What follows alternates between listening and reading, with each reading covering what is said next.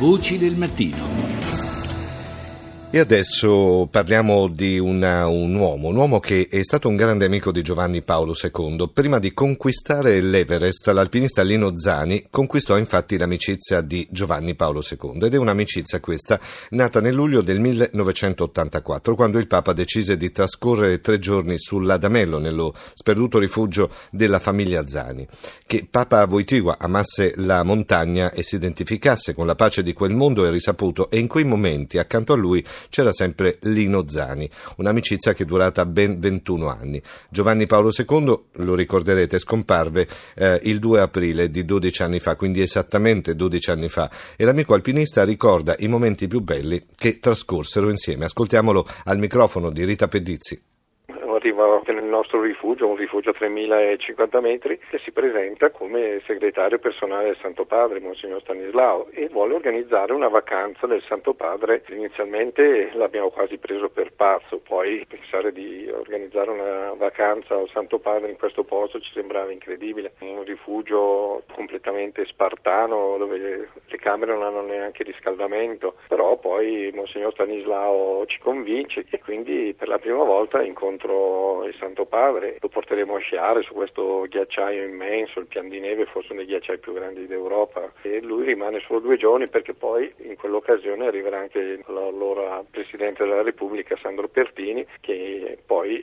gli rovina un po' la vacanza perché quando torna a Roma non riesce a tenere il segreto e lo dà alla stampa e quindi dopo il primo giorno di sciate, già il secondo giorno, dobbiamo interrompere questa vacanza perché ormai tutto il mondo sa che il Santo Padre la sua a, sciare. Però in questi due giorni che stiamo insieme eh, nasce questa amicizia che dura 21 anni. Amici montanari? Sì, è come la storia di due montanari che si sono incontrati su Adamello, due grandi appassionati di montagna. Per lui poi l'Adamello diventa una montagna molto importante perché ritorna a benedire l'altare ma soprattutto fa sostituire una croce che incontra per la prima volta e vuole che venga sostituita, venga messa una croce più importante su questa montagna e adesso questa cima si chiama Cima Giovanni Paolo II. Questa croce riusciamo a mettergliela, dopo dieci anni lui torna per benedirla ma non ce la fa e quando apre la porta santa chiede di fare un collegamento nel 2000 con la croce dell'Adamello. Riusciamo a dargli tramite la RAI un collegamento e quando apre la porta santa vede anche la croce dell'Adamello. Dall'85 in poi iniziamo questi grandi sciate, il martedì era quasi impossibile trovarlo in Vaticano perché andavamo a sciare a Campofelice Lecce o Vindoli per 5-6 volte durante l'inverno facevamo queste fughe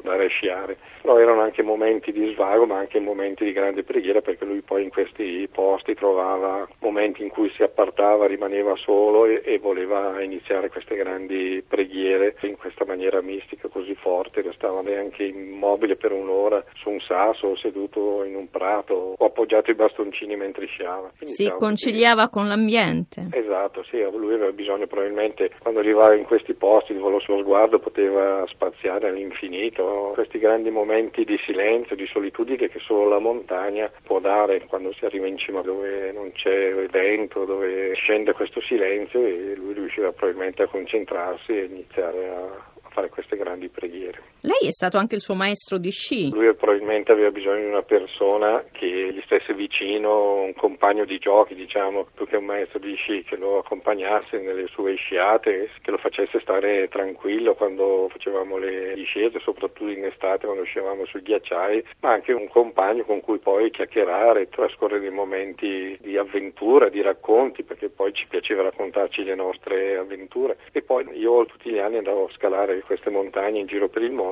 mi dà le croci da portare sulle cime più alte della Terra. Le ultime due le portiamo proprio al polo nord e al polo sud, agli estremi del mondo. Vuole che portiamo queste due croci e si dica una messa, quindi a Pasqua portiamo una croce al polo nord e al polo sud a, a Natale. Le affidava le croci da portare in giro per il mondo? Esatto. Sulle cime portavamo delle croci piccole, non portavamo delle grandi croci, mentre al polo nord e al polo sud abbiamo portato una croce da 2,20 m una croce a stile molto bello, l'umanità che scala questa croce, c'è il Signore che lascia una mano da, dalla croce per tirare su tutta l'umanità verso l'alto, aiutare l'umanità.